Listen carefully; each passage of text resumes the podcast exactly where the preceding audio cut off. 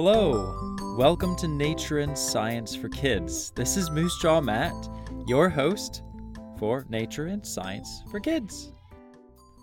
We have an exciting bonus episode, our first interview here on the podcast with Rich Aguilera, also known as the Mud Guy.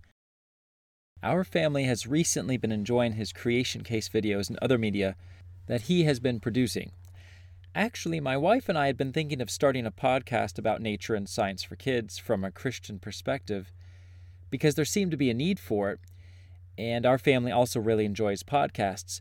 But a lot has happened the past couple years in our family, so nothing much came of it except buying a microphone. During the 2020 Christmas holidays, we were watching a video by Rich Aguilera, and I just had this thought if he could switch careers and start making kids' videos, I can start that podcast. A couple of days later, I stayed up working on the first episode, and the rest is history. So I was eager to invite Rich to be a part of the show early on because he was a part of the inspiration for it. Now, here we are, ready to talk about dinosaurs.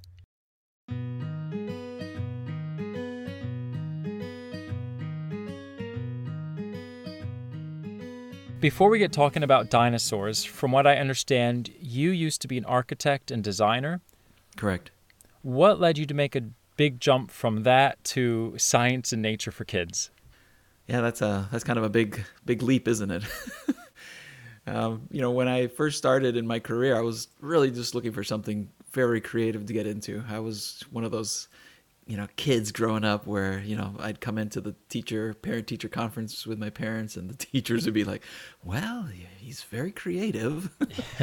and so I, I knew that I wanted to get into something creative. So you know, in high school, architecture sounded very creative, designing and building buildings, and that's what I studied, and that's what I graduated from, and I got my job, and that's what I did for 15 years. But uh, during that time, I just um, didn't feel like I was getting enough creative thrills. I didn't feel like I was serving the Lord as directly as I could, and Mm-hmm.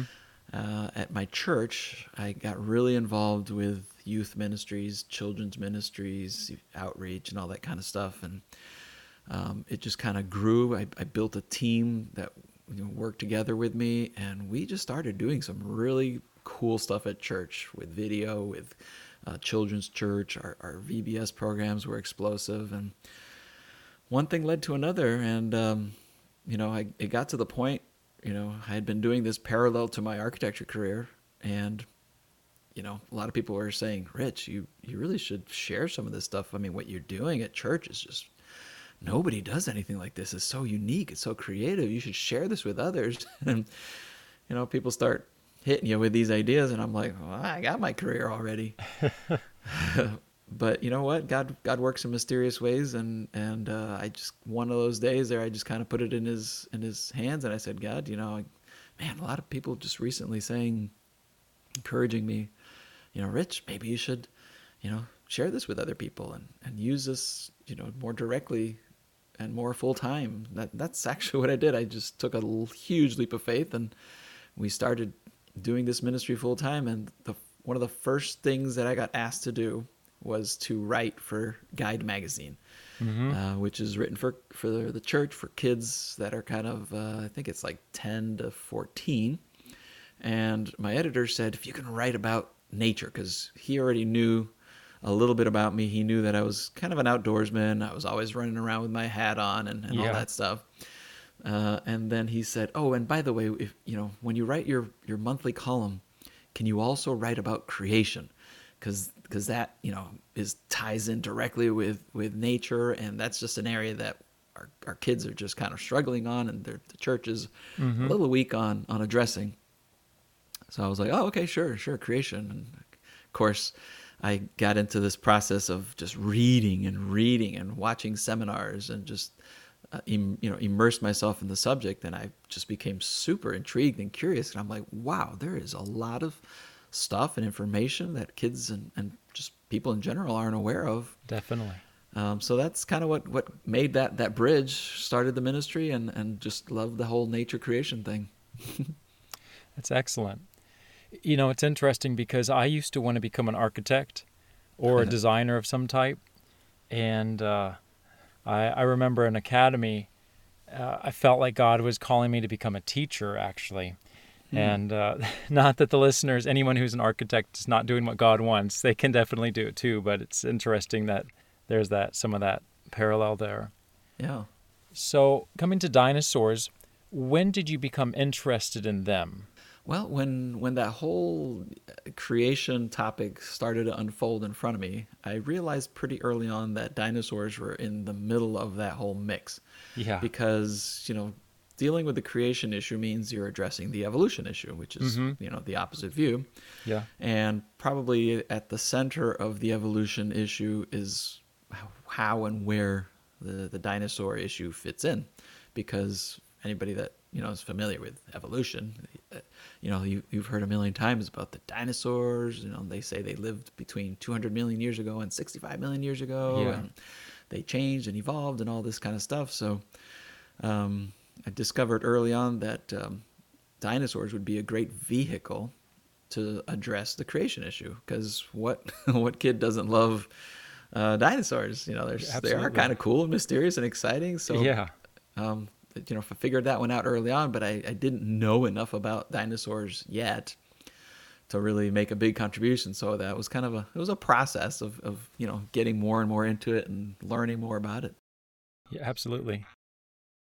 Based on your research, what do you think is the origin of dinosaurs? And for our listeners, an origin is where something starts. So, how do you think dinosaurs came to be about? Well, you know, it's an interesting question because when I was a kid and I was asking that exact same question, interestingly at church I was told um, that and you know they didn't exist. Uh, other members, even pastors, would tell me that oh, you know, they just lived a long time ago. I mean, I got, I mean, I even heard sometimes, you know, be told that dinosaurs lived millions of years ago.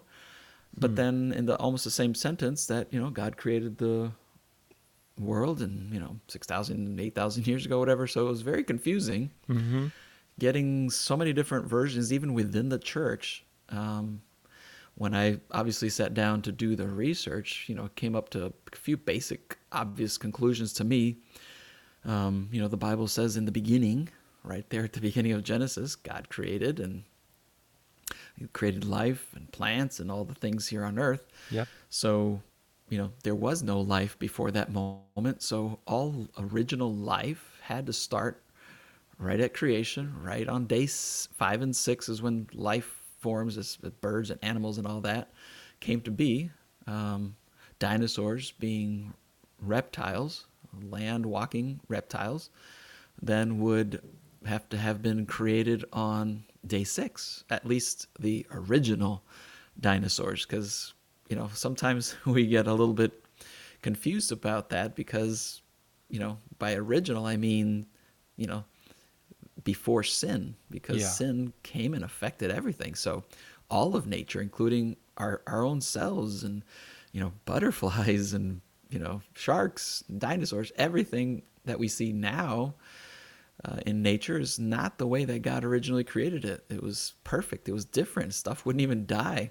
I don't know what the original dinosaurs or butterflies, for that matter, would have been like, but all of these living things would have been created right there in, in days five and six of creation week.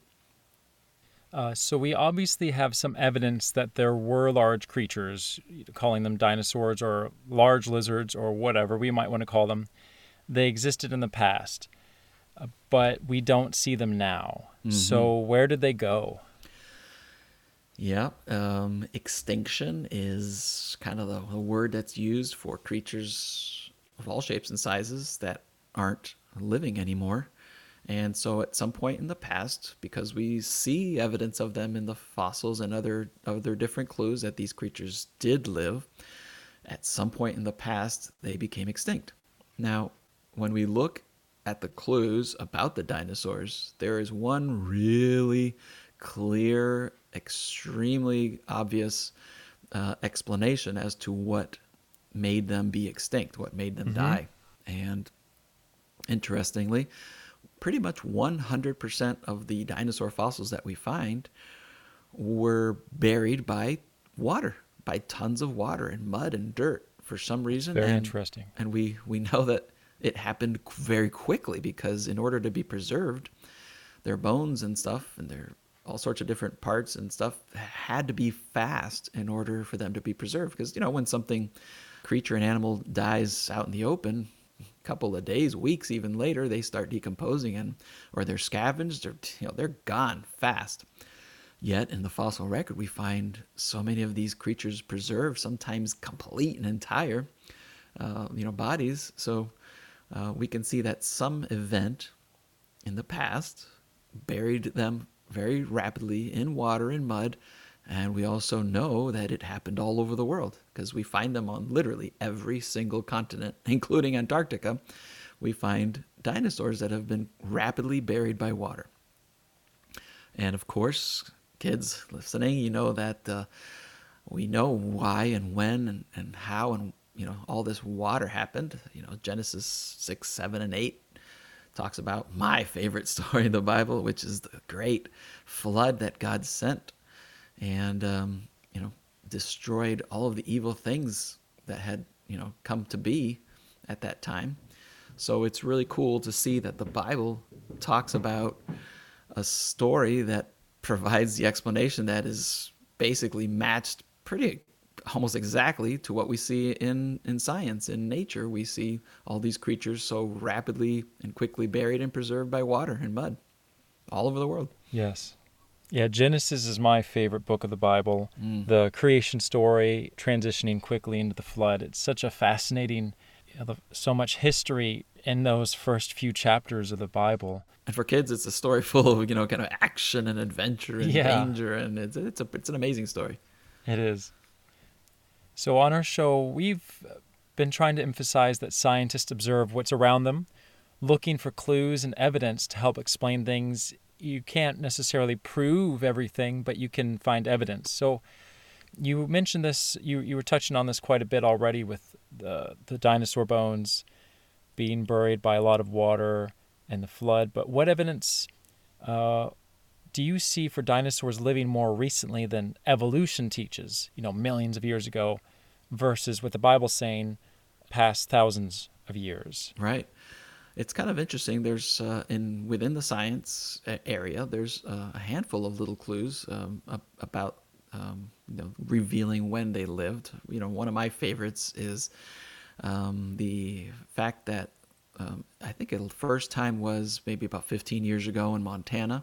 Uh, I think it was a Dr. Mary Schweitzer uh, discovered she was working on a T Rex femur, the leg bone, and uh, she was pulling it out of the rock, out of the matrix, and it accidentally broke, which is, you know, every archaeologist or paleontologist like, ah, oh, no. and it broke. And, you know, when she looked at the, the inside of the bone, the cross section of the bone, she was like, oh, that's kind of strange. And the smell and the whole thing kind of raised an alarm, so she took it back to her laboratory and she put it under a microscope. And she discovered that this bone of a T Rex, which she assumed was, you know, 65 million years old or more, was uh, still not fully fossilized. There was actually blood vessels and soft tissues, and it was even still stinking of decay. That was the smell that she had discovered, and she was like, "Wait a second, that's that can't be. There's just no way." That something could still not be fully fossilized after 65 million years because the basic I, belief in the scientific community was, you know, when something was fossilized, it was fully fossilized after a few thousand years. And how could it be that here, you know, here's this dinosaur bone and it's still not fossilized? And, you know, fast forward 15 years and, and this is not an isolated case anymore. This is actually being found quite commonly Oh, really? Which is becoming a, a large problem for the scientific community to be able to explain. I can imagine how this can be still surviving, uh, and of course, you know, based on even what they're saying that that this process should only take thousands of years. It's it's kind of funny and ironic because you know the timeline puts the flood at you know a few thousand years back, four four to five hundred or five, four or five thousand years back, which you know works out to be a, a pretty nice match if you are you know believing in God's word and you know seeing the chronology, the timeline of when the flood was and when they say supposedly it would take this long for fossil to form. Um, it's a it's a lovely fit, and, and it's for me it, it always just thrills me when I see science so nicely line up with what we see in the Bible. In that case, especially, um, it's it's pretty Yes. exciting. Uh, you know, the first time I heard that story uh, about two years ago, I, I was I remember driving and listening to a, a seminar, and I about had a, a car accident. I couldn't believe it. I thought, wow, I, I didn't think that was possible after a few thousand years. How in the world are, are this? Is there going to be an explanation for millions of years afterward having live tissue, decaying tissue in a dinosaur bone? That was it's incredible. Mm-hmm. Absolutely. So uh, you know, we we got we had some of those questions to start because, like you were saying, dinosaurs are in the thick of it when it comes to creation, evolution, flood. But now here we kind of segue into some of the more um, fun questions, I guess you might say, about dinosaurs. So, what were some of the largest dinosaurs? Yeah, there was uh, all shapes and sizes of dinosaurs, weren't there? And uh, I think that's one of the the reasons why a lot of kids really are drawn to them because you know the huge ones, they were just so exciting. The huge ones being you know like the Apatosaurus, the Brachiosaurus, um, and those being the uh, ones that walk on four and would have you know um, long neck, long tail. Obviously, there was the, the the ones that walk on two. By the way, the, the ones that walk on four would be sauropods, the ones that walk on two being theropods, uh, such as the, the T Rex, uh, the Spinosaurus, the Pachycephalosaurus, these guys.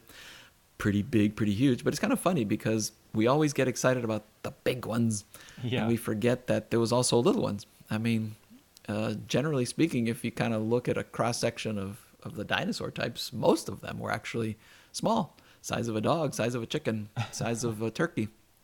Um, and one of my you know favorite funniest stories is the the Velociraptor, which is very popular in in you know movies and TV and books and Yeah. you know they always depict them as being you know about six feet tall or so, but uh, in reality they were only about the size of a turkey, about three or four feet tall.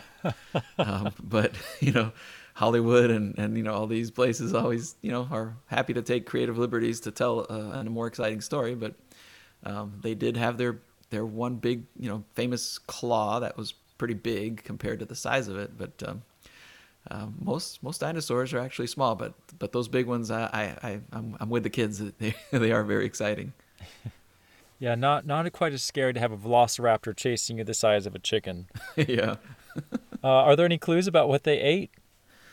Well, it's hard to absolutely be sure, but the science out there uh, seems to believe that the theropods, for the most part, were the carnivorous ones, um, meaning the uh, Spinosaurs, uh, those guys, while the ones that would walk on four, like the sauropods, were plant plant eaters. They were vegan, uh, which was the original diet in the world, and it's, it's kind of funny because it matches up with what we see even still today. Some animals are, uh, you know, they eat plants, and some of them are carnivorous. So, e- same within the the dinosaur kind, uh, there is a mix of of each one. Yeah. uh, ones that eat plants and ones that eat meat. Oh, were there any that stand out to you as unusual dinosaurs? You know, I always, um, you know, especially when I'm out talking to, to kids and stuff like that, I, I love to ask kids, you know, what's what's your favorite dinosaur? And uh, I'd have to say at least eight out of ten, the answer is the T Rex. And um, of course, I always joke about the T Rexes because they had such funny little arms. and uh, you know couldn't you know and i joke with the kids. I'm like no high fives you know can't go take backstroke classes or anything like that. But proportionately it, it was kind of funny because they have these these little arms and we don't understand uh, you know exactly how they were used or whatever. But proportionally you know i love to kind of tease and joke about the t-rex with with his little arms because you know, like the big ones, like an Apatosaurus or something like that, you know, it just looks more proportionate, you know, Yeah. the, the big legs and big hips and the big tail and the big um, neck. But of course, then a, a small head, which would be similar to like a giraffe, long neck, but a small head. Um, but uh, I always kind of laugh at the T Rex with, with, with his little proportions and those little arms that they had. My my wife loves T Rex jokes. She always laughs. the little arms. Oh, do you, do you have a do you have a good one? No, I cannot. I'm not good at remembering jokes. All right, I'll I'll tell I'll tell a T Rex joke for the kids because I know they love the, the T Rex. So, uh, what what is a T Rex's favorite drink? Tea. Tea. yeah. what dinosaurs interest you most? You know, I'm I'm not uh, super fascinated by a particular dinosaur. I don't think, but what intrigues me the most is when I see dinosaurs that you know people love, kids love, whatever, but then we find them depicted in uh, very unusual places, and that kind of really draws my attention. For example, um, you know, there are literally hundreds, if not thousands, of depictions of creatures in history and art and literature, in you know, ancient mugs and, and ancient walls, you know, carvings and temples, whatever, mm-hmm. that depict these creatures that look exactly like a dinosaur, you know, as what today a scientist would draw, yet these carvings and drawings are a thousand, two thousand, three thousand, four thousand years old. So, you know, one of my favorites is in this temple in Cambodia, hmm. uh, in Angkor Wat. And there's this temple deep in the forest, in the jungle there. And, you know, the temple's believed to be, you know, over a thousand years old. Yet on this one wall, there's this uh, area of this temple that has a bunch of carvings of animals. And there's the goat, and there's the monkey, and uh, the deer, and then there's this very amazingly clear drawing of a stegosaurus, which has always been one of my favorites because there's no other animal that has ever lived that's like a stegosaurus. It's you know kind of uh, they got those plates and you know the shape of the head and the shape of the tail. Uh, but you know, of course, the, the plates along its back is the most alarming and striking uh, detail. Yet there's a, a, stegosaurus, you know, carved, you know, looking alive. Like somebody saw it. Somebody knew what they looked like, and this is a thousand years before there was paleontologists. And it's kind of funny because you know back in the 1800s when paleontology first started, you know they they would find these stegosaurus bones, hmm. but they had no idea how they went together. And it's kind of funny. You want to see some funny pictures? Look for early pictures of, of what they thought a stegosaurus looked like. They didn't know what where the head went. They didn't know where the plates went. They were trying to you know piece it together like a jigsaw puzzle. And these are scientists, you know, super smart and intelligent, trying to figure out how this creature went together. Yet a thousand years before that, somebody already, you know, drew what a stegosaurus looked like. Um, so for me, you know, taking interest really more has to do with, you know, seeing them uh, uh, depicted in, in so many cool places around the mm-hmm. world, saying like, wow, this was a real creature. Somebody saw these recently because how in the world would they know how to draw them? Yeah. Yeah, those those um, I've only heard of a, a couple examples, but that is interesting. Yeah, and you know sometimes they they call it uh, you know a, a, dragon or you know whatever in history. There's a lot mm-hmm. of different terms. Even in the Bible, you know, it refers to a behemoth or a leviathan or you know, dragons, and we don't know what any of these creatures are. But it's it's kind of cool when we look through through history and art and stuff. We see a lot of creatures also depicted, and so many of them just have that same characteristics. Um, you know, long neck, long tail, or, or also the ones that walk on two um, with the big teeth and the scales and the whole thing. It's just, it's really cool.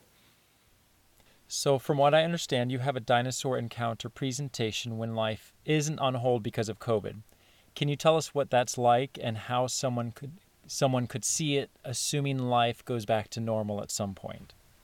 Yeah. So, you know, just to kind of back up a tiny little bit, um, I started doing a touring show. At that time, we I think it started about four or five years ago. Um, it was just called Dinosaurs. What does the Bible say? And it was a simpler presentation, but we actually toured it to over a hundred cities in the U.S., Canada, and about four or five other countries. And we were very surprised at how eager people were to to come and to learn, and the kids, and to bring this topic kind of to the foreground, obviously from a biblical point of view. Um, for the most part, we were just kind of doing churches and schools and uh, that kind of uh, venues. But about a year and a half ago, uh, we were trying to think, man, there's so many people out there um, just this could be an, an outreach tool, but the goal would be to, to really create a, a very nice, very professional, you know, rent an auditorium and produce this really cool show for kids and families. Um, so we actually produced our first version and we were getting ready to do like a pilot show. this was in March of uh, 2020.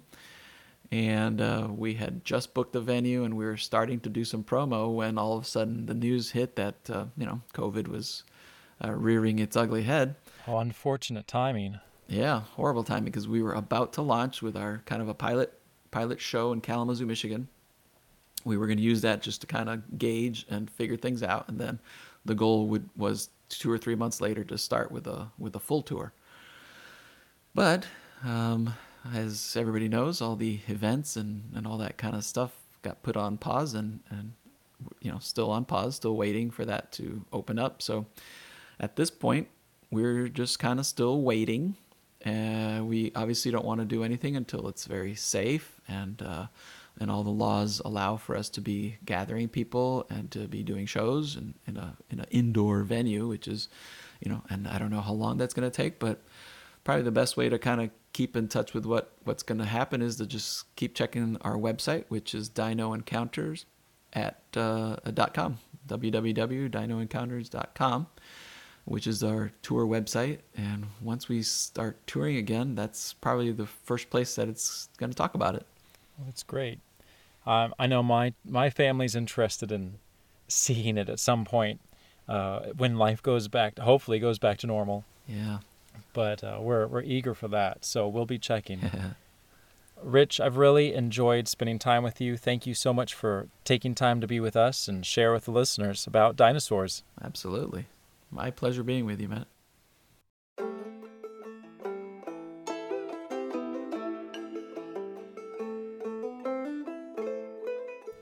If you would like to find out more about Rich Aguilera and his media, visit onemustardseed.com.